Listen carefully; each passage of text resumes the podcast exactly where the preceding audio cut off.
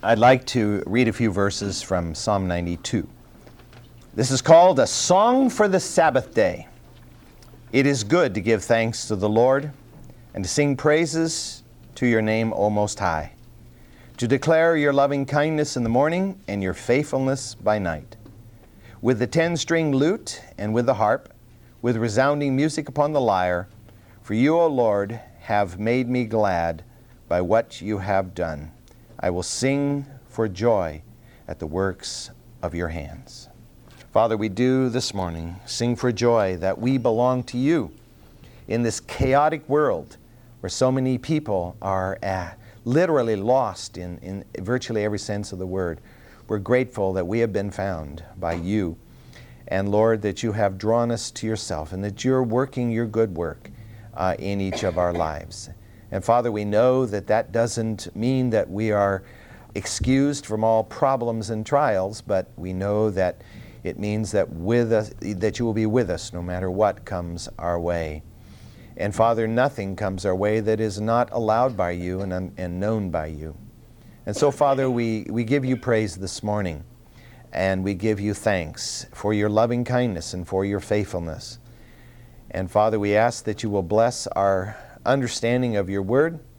And Lord, that the word of God, as it's heard by our ears, will become part of our nature, of our character, that we in turn will uh, be a sweet aroma of Christ in the world in which we live today. We just trust you now to be present here with us, even as you have promised, in Christ's name. Amen. Amen. If you'll turn to 2 Samuel chapter 12. By the way, if you're hoping that by the time we get done with chapters 11 and 12 that things will get a little less uh, sordid, chapter 13 is just as bad. In 2 Samuel chapter 12, reading at verse 7, Then Nathan said to David, You are the man. Thus says the Lord God of Israel, It is I who anointed you king over Israel. It is I who delivered you from the hand of Saul. I also gave you your master's house and your master's wives into your care, and I gave you the house of Israel and Judah.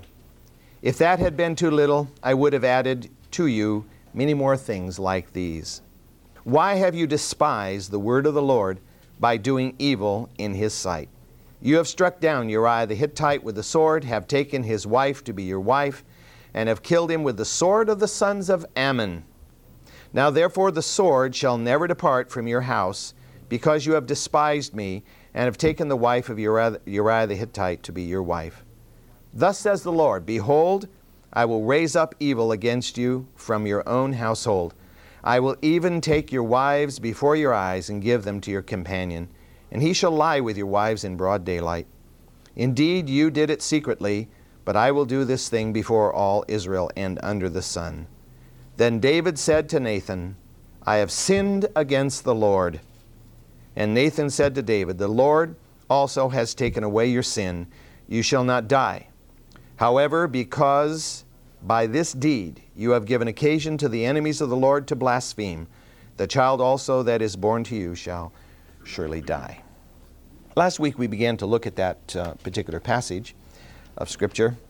And what we discover here, discover here, first of all, is that Nathan gave to David no hint whatsoever that the story that he recounted to him in the first six verses of this chapter was a parable. He didn't tell David it was a parable. He let David believe that he was uh, giving him an account, uh, you know, that he was supposed to deal with. And therefore, Nathan allowed David to, in effect, condemn himself out of his own mouth. Notice, notice Nathan's timing. When David rose to the height of his indignancy, against this, this rich man in the parable, uh, Nathan drove the sword of conviction right into his heart and said, You are that man. You are that man.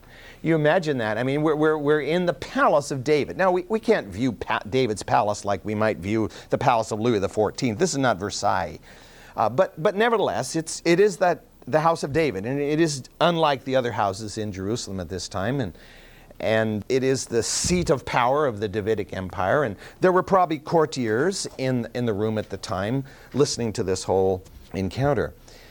And what is interesting is that as Nathan makes this point, you are that man, in effect, the rich man in the parable. It probably took David a few moments when he heard that to grasp what Nathan is saying here. And when he did, we discover David is dumbstruck. Under the anointing of the Holy Spirit, Nathan goes on and lists the things that we read here this morning in verses 7 and verse 8. He says, I saved you from Saul. I anointed you king over Israel. I have given you this empire. I gave you everything that Saul had. I, I, I, referring to God, did all these things. You are nothing without me, is in effect what Nathan was saying as the words of the Lord. Verse 9 records an unanswerable question that was put to David. In the light of all these things that God has done for you, why have you despised the word of the Lord by doing this evil in his sight? These, these verses point out two major truths. The first truth is that we are without excuse when we sin against God. We have no excuse. We can't say, but God, but God, you know, you made me this way, I've got a disease, you know, some other thing. There, there is no excuse. And second of all, that flagrant sin is the result of despising the Word of God. As Christians, whenever we commit sin, we're violating God's Word. Because God's Word is the standard. It's called the canon of the Scripture. The word canon means the rule, the standard by which everything is measured. And that is our standard by which we live. And, when we violate that standard, that is by definition sin. And so we are violating the Word of God. And the longer we persist in that state of sin and refuse to confess it to God, more intentional we are in thumbing our nose at God and, and at His Word, in effect. Now, at end of class last time, we read this passage from Numbers chapter 15. I'd like to go back to it again today as we uh, look further in this chapter in 2 Samuel. In Numbers chapter 15, reading at verse 27, these are laws relative to the Sabbath, but but also in as we see in this passage relative to the to offerings being made for sin. Verse 27 Also if one person sins unintentionally, then he shall offer a one year old female goat for a sin offering. And the priest shall, ta- shall make atonement before the Lord for the person who goes astray when he sins unintentionally, making atonement for him that he may be forgiven. You shall have one law for him who does anything unintentionally, for him who is native among the sons of Israel, and for the alien who sojourns among them. But for the person who does anything defiantly, whether he is native or an alien, that one is blaspheming the Lord, and that person shall be cut off from among his people. Because he has despised the word of the Lord and has broken his commandment, that person shall completely shall be completely cut off, and his guilt shall be upon him. When David first walked on his roof, on the palace roof, and observed Bathsheba bathing down in the courtyard below, he may have been innocently walking up there on the rooftop. And when the lust of the eye grabbed him, he may have initially, initially, it may have been an unintentional sin. But the rest of the events of that evening and the following weeks and the following months were anything but unintentional. They were very intentional. So they shift from the first few verses of that passage in Exodus to the latter verses of that passage.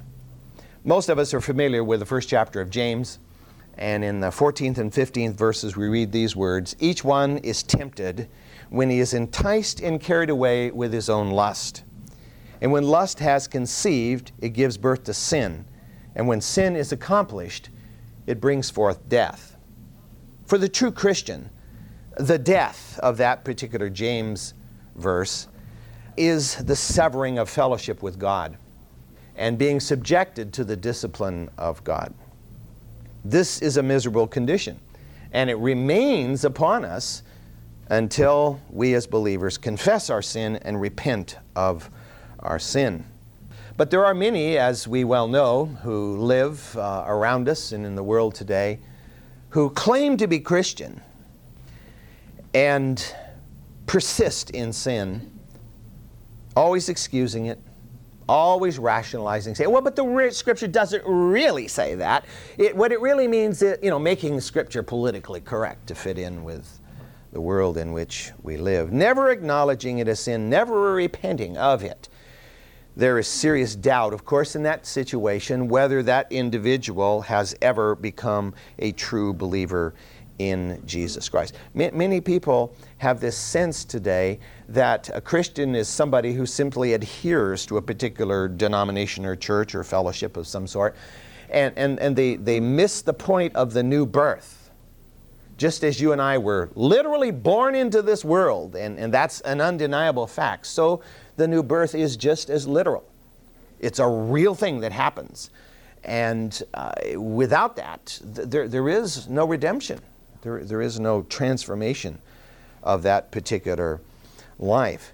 And so, as we read in the 15th chapter of Exodus in verse 31, referring to the person who persists in his sin, does it defiantly, who is despising the word of, the God, of God as a result, and continues to exist that way, uh, the scripture says that person shall be completely cut off and his guilt shall be upon him.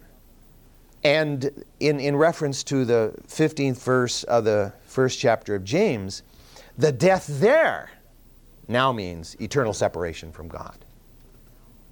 David persisted in his sin for probably somewhere in the neighborhood of a year. We don't know exactly. We know it was for sure the full nine months that Bathsheba was, was pregnant. And then, of course, after the birth, because the, the child dies as an infant, we are not told how old.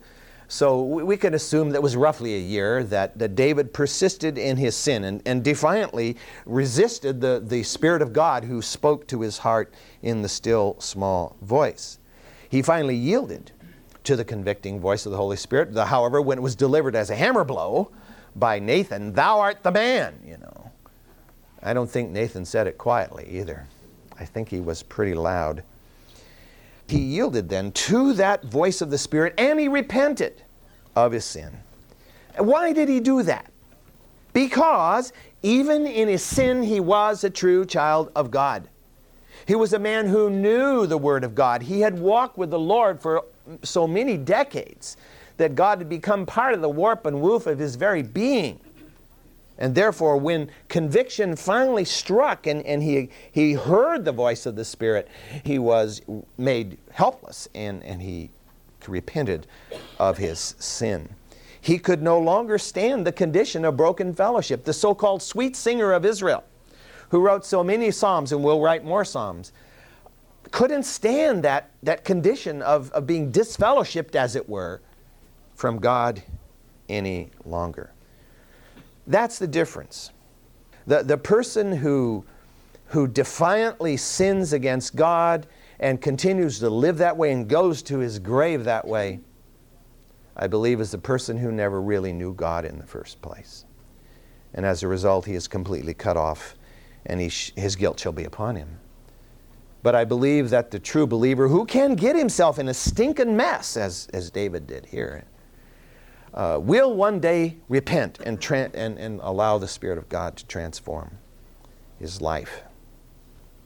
In verses 10 and 11 of this passage, we discover since the sin of David was twofold first, the adultery with Bathsheba, and then, secondly, the murder of Uriah, the punishment then was twofold as well. For the murder of Uriah, the Lord proclaimed that the sword shall never depart from your house. That's a tragic statement. Powerful chastisement for, for what David has done. God forgives him of sin, but the repercussions remain. Um, you know, sometimes we have such a flippant view of sin that, well, we're, we're sinning, but yeah, I'll, I'll ask God, God forgive me and everything will be okay. Well, not exactly. Repercussions last the damage that's done to our character, maybe to our reputation, as it would in David's case, continues. And, and what we're going to see is that the beginning of the fulfillment of this prophecy concerning the sword being never departing from David's house begins in the very next chapter. It's part of the sordid 13th chapter of 1 Samuel. You, you know, you think the 11th chapter of David's adultery Bathsheba and murder of Uriah is bad, but 13th chapter you have a rape and a murder also. So, I mean, you know it doesn't improve here. In the 13th chapter, we have the murder of Amnon, who is the son of David, by another son of David whose name is Absalom. And then later we discover, five chapters later, that Absalom is killed by Joab. Well, Absalom was in rebellion against David, but still, David said, Please don't harm him. And Joab, of course, does his own thing, as Joab always did. And then later on, we discover another son of David will be executed by another son, and that's Adonijah, who will be executed by Solomon. And so here we have the sons of David being cut down, cut down, cut down. And then for the adultery with Bathsheba, the Lord proclaimed that I will even take your wives before your eyes and give them to your companion. He shall lie with your wives in broad daylight. That's a terrible thing. And, and this was fulfilled primarily in the life of Absalom. Absalom will rebel against David. Absalom will try to take over David's kingdom, and one of the things he will do is take David's concubines. We'll get to the 16th chapter of, of uh, 2 Samuel. As I said, things don't improve a whole lot. And we come to, to that where he purposely, in public, lies with David's concubines. And, and then, maybe in a much smaller way, later on, his son Adonijah will try to get David's last wife for himself. Abishag the Shunammite, the, the lady that kept David warm in his final years, he will try to take her for himself, and, and that's one of the reasons, primary reason why he will be executed. So, I mean, you know, talk about a tragedy of, of a family. And, and then there's another consequence, too. This isn't, I don't think, part of the prophecy here, but it's a consequence of what David does. Because when we get to 13th chapter, we discover that David's son Amnon rapes his half sister Tamar, Absalom's sister. And that's why Absalom kills him. I mean, you know, it just goes on and on and on. It's, it makes the soap operas almost look tame in comparison. In verse 12, we discover that God blew David's cover. He said, You did it secretly, but I will do this thing before all Israel. No more secrets, David. The scripture is very, very clear. We cannot hide our sin. And I don't think that just means from the eyes of God, because we know that we are open before the eyes of Him with whom we have to do. And, and we know that there's nothing we think or say or do that God doesn't see. But it means more than that. He will expose sin. And He does the exposure of sin not because he, he likes to see people squirm, but because He knows that's what drives people to repentance and warns others of the humiliation the great pain associated with flagrant sin. I mean, you see that even in the email that goes around today. Uh, Rachel's folks in their email have to point out the failure of the chaplain at the, at the hospital. And when they exposed it, then he repented. So it's kind of a very similar type situation. In Luke 8:17, we read, "For nothing is hidden that shall not become evident, nor anything secret that shall not be known and come to light. It's God's Word. We could do all we want to try to hide it, but we're dealing with Almighty God who can do all things. In Proverbs 28 13, we read, He who conceals his transgressions shall not prosper, but he who confesses and forsakes them will find compassion. Generally, if we're hiding our sin, we're trying to hide it from God too. That's what David was doing. David was acting like it didn't happen. Well, it's royal prerogative, he rationalized to himself. I mean, kings do it everywhere. well, David isn't supposed to be a king like all the other kings. He's supposed to be an example of, of a godly man, and all these pagans surrounding kings were to receive that testimony. Solomon, of course, understood this. he had good reason to. And so at the very, very end, of that rather interesting book of Ecclesiastes. He writes these words in Ecclesiastes 12 13. The conclusion, when all has been heard, is fear God and keep His commandments, because this applies to every person. Why? For God will bring every act to judgment, everything which is hidden, whether it is good or evil. So we've, we've heard it said that our lives are an open book. Well, sometimes our lives might be a hidden book to somebody near to us who would like our lives to be more of an open book. But before God and in His ways, all of our lives are an open book. And, and nothing, nothing is hidden from Him. And He will bring to light this, the hidden issues of our lives, which are sin. I'm not saying He's going to expose some weakness that we have that just happens to be there, but, but sin. When we uh, perpetually continue in sin and don't acknowledge it and don't repent of it, He is going to bring it to light. And it's going to be tragic, as it was for David. Just, just think if David had repented of his sin the night he committed adultery with Bathsheba, the difference it would have made in, in this whole story. Well, God made it clear that he was going to chastise David before all Israel, in, in broad daylight, as it were. Why? Why, why does God do that? Uh, does God delight in humiliating people? Absolutely not. Uh, God does not delight in humiliating His people. God takes no pleasure in discipline or chastisement. This is, you know, God doesn't, you know, wring His hands and say, hmm, I'm going to get him. You know, this is the kind of attitude that sometimes people have about God, and that is, that is not God at all. But His love is so great for us that He will do whatever it takes to bring us to obedience to repentance. He will do whatever it takes. You know, sometimes when we're doing the communion, we, we have a tendency to not really pay uh, close attention to the latter verses of the passage, which says that uh, if we do take the communion with sin in our heart and, and lightly and everything, that, that the result of that can be tragic. And it talks about there that as a result, people were sick and people were dying in the early church we, we tend to view these things as being so much just a, a, ritual we go through that we don't realize there is, sometimes we don't realize, that there's a powerful spiritual reality here. And, and, and the spiritual reality is, is in all aspects of our lives if we're believers in Jesus Christ. And, and constantly viewing our lives as walking in a world in which the unseen world is the more real world, and what's going on there is, is the real war and the real battle. It's like thinking about what's going on in Israel today and, and the, the Palestinians and the Israelis and, and the Christians who are over there. Uh, stopping to realize this isn't just an old fight, you know, that goes back to uh, Jacob and Esau or something. This is a spiritual warfare that's been going on through the ages.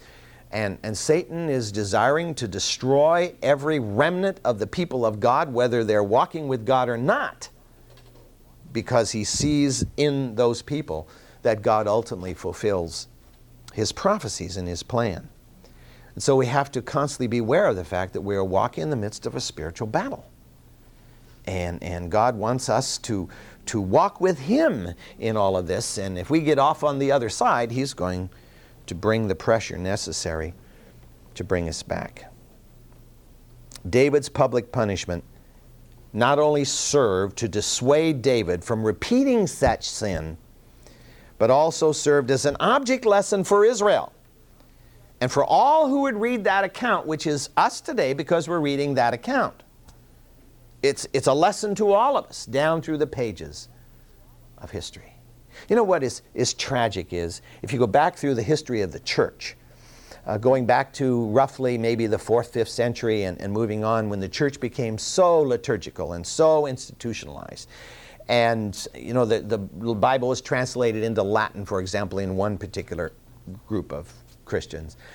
And as a result, when, when Latin, which by that time was really no longer spoken by the common people at all, because the Germanic tribes had overrun most of the Roman Empire, it, it became a, a language so separated from the people, the people didn't know what the Bible said because they couldn't read it. And, and then, of course, they didn't have it. And then, of course, as you go further in the Middle Ages, they were illiterate and couldn't read it, even if they had it, in any language. And, and as a result, you have people ignorant of Scripture. They only know what the priest decides to tell them, which wasn't usually very much. And so object lessons like this would be lost to the majority of people because they wouldn't know the story. They wouldn't know the truth of the story in particular. So we're blessed because you can read this story in, in 20 versions if you want to, all in English. You know, you can read it in, in, in everyday street vernacular, or, or you can read it in, in, you know, the King James Version in all of the glory of 16th century Elizabethan Shakespearean English, if you like. You take your pick. So it's not hidden from us. David, of course, was devastated by God's scalpel like excoriation. As we read earlier last week from Hebrews chapter 12, and we, we know the verse because most of us have memorized it God's word is like a sharp sword which penetrates right down into the very core of our being. And so David was laid open by this sword of God's convicting spirit and by the overpowering light of God's truth. God's truth is like a multi million candle power searchlight at about two feet away from us, you know, just blazing with truth. And so what does David do? He makes no excuses. He doesn't say, but, but, but, but God, it was, it, was, it was Bathsheba, you know, like Adam did in the garden. Instead, he honestly confessed his sin before God and before Nathan and whoever else was in the court that day heard the confession. And I don't think David just said, Man, I'm sorry. I think the emotion was just overflowing.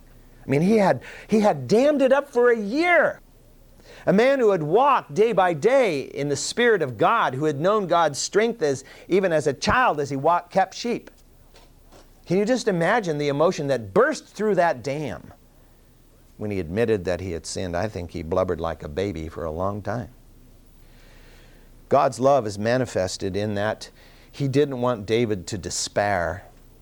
And so God immediately spoke through Nathan, assuring him that as a result of his confession, his sin was forgiven. God, in his great mercy, pardoned David. Pardon is a wonderful word because pardon means that you are forgiven or, or, or that you, what's removed from you is not simply the punishment, but the guilt. You're made as if you had never sinned in the first place. That's why somebody who is pardoned from a crime, somebody in prison who is pardoned from a crime, that's much better than simply having your sentence commuted, which means, well, you served long enough, we'll let you go free. Uh, it, it, it's it, the, it, the, your, the slate, slate is wiped clean. It's like you never were convicted in the first place of the crime. And so God pardons David here. And as noted earlier when we read from Leviticus, both adultery and murder were capital crimes in Israel according to the law. Even David had condemned himself when he said of the rich man in the story who had not murdered anybody, he had just simply taken a little sheep and from a poor family and used it to, to feed this, this traveler. Uh, David said he deserved to die because he showed no compassion. I mean, out of his own mouth, David condemned himself because he was, in effect, that rich man. Yet, God, in his response to David, says, You shall not die. You shall not die. That underscores the mercy of God, the mercy of God. Mercy of God is so eternally important, despising God and His Word, as was David. We may not have committed adultery with our friend's wife and then murdered him, but we have done things that are parallel. We have thought thoughts, we've had attitudes. I mean, we are all as guilty as David was guilty that day. And yet, Christ took the punishment of the sin that, that we have committed upon himself. And he took the guilt as well. And God says, You shall not die.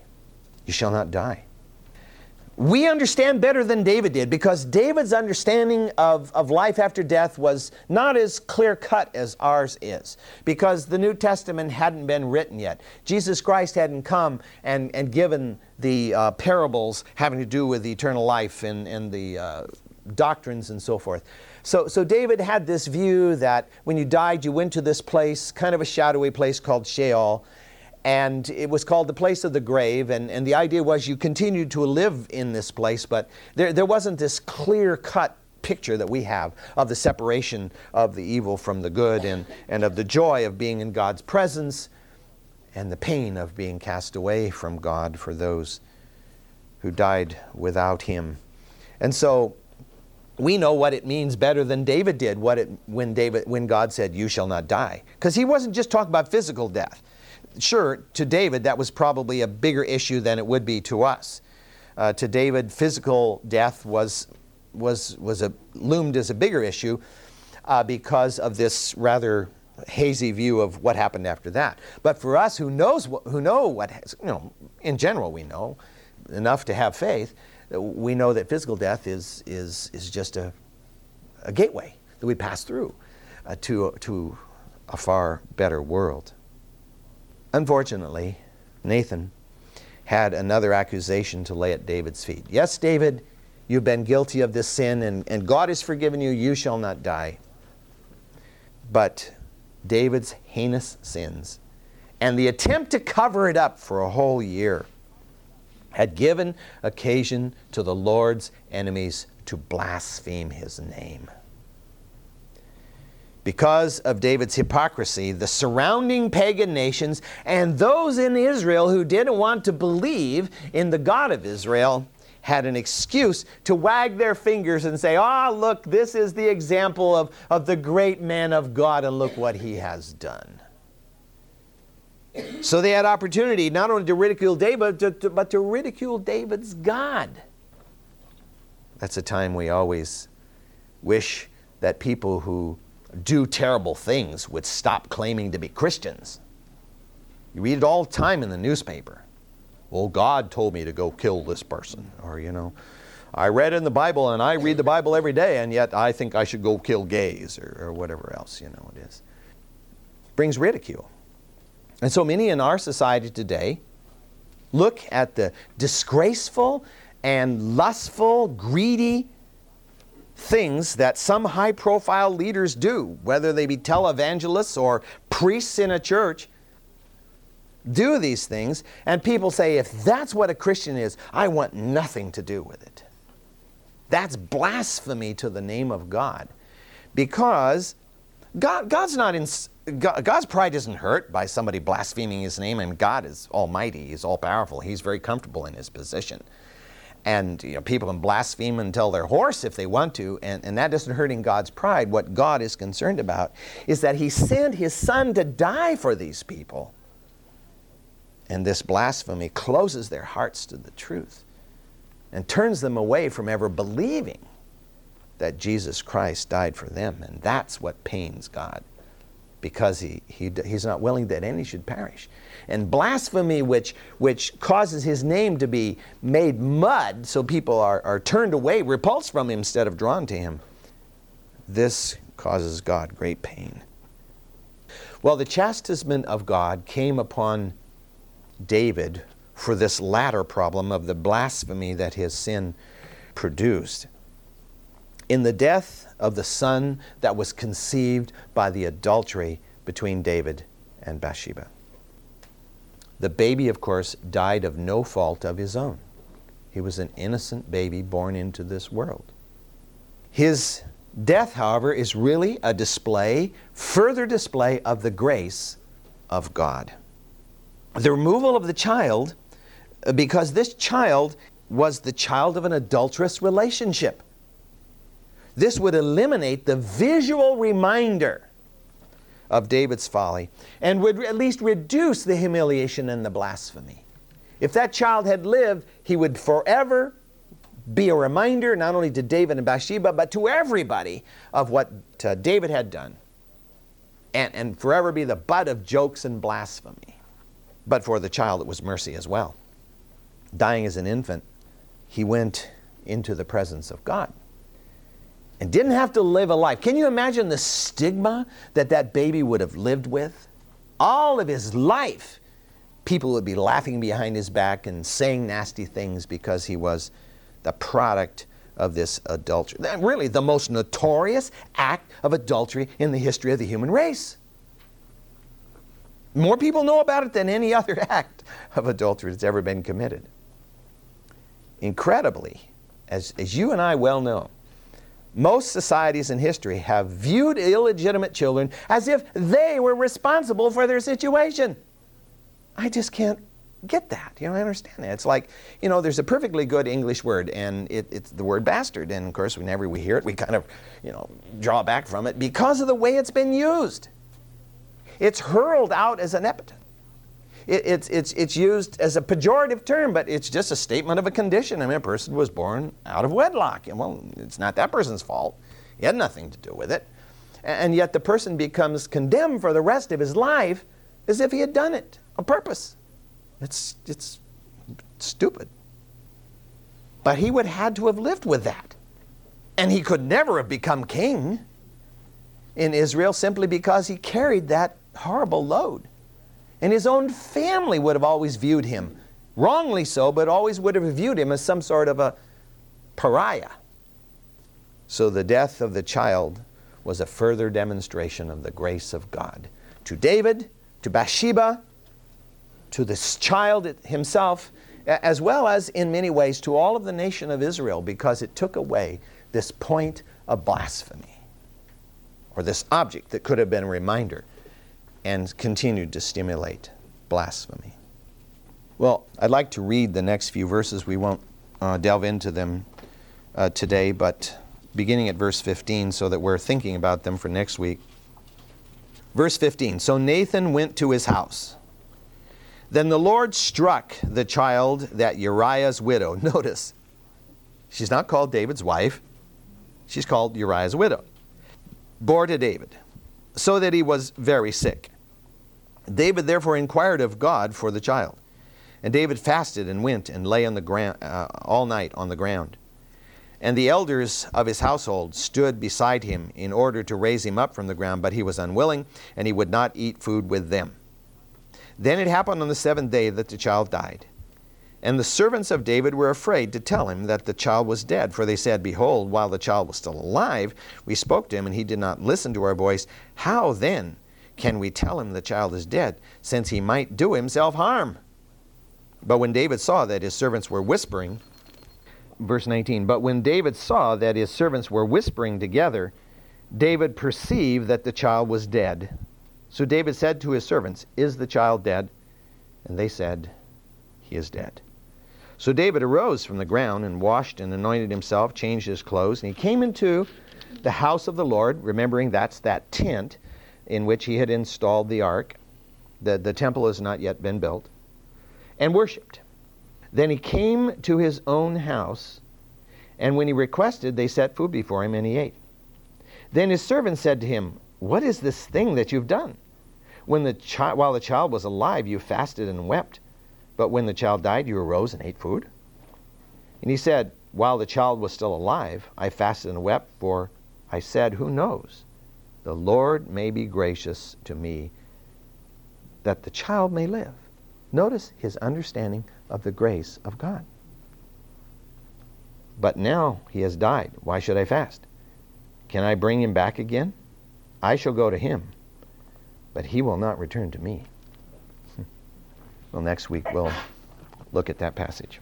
Certainly shows you uh, being a man of God's own heart because he had this incredible depth of compassion at the very core of his being that the, the uh, chastisement that he suffered the rest of his life hurt would hurt probably a few people because because of that.